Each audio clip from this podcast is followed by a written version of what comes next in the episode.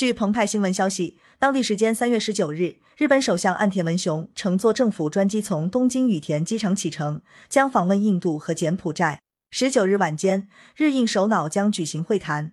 据共同社报道，鉴于俄乌局势，岸田文雄十九日在出发前向媒体表示，在印度太平洋地区不允许凭借实力单方面改变现状，将切实确认与国际社会的团结。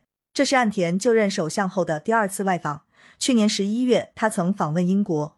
岸田就日印首脑会谈向媒体透露，关于乌克兰局势，将敦促莫迪与日美欧等统一步调。不过，由于印度与俄罗斯向来关系友好，能在多大程度上促使印度采取协调路线尚不清楚。另外，日美澳印已商定四国机制跨首脑会议数月内将在日本举行。岸田文雄将在会晤中再次向莫迪确认，推动会议成功举办。并为实现自由开放的印度太平洋展开合作。感谢收听羊城晚报广东头条，更多资讯请关注羊城派。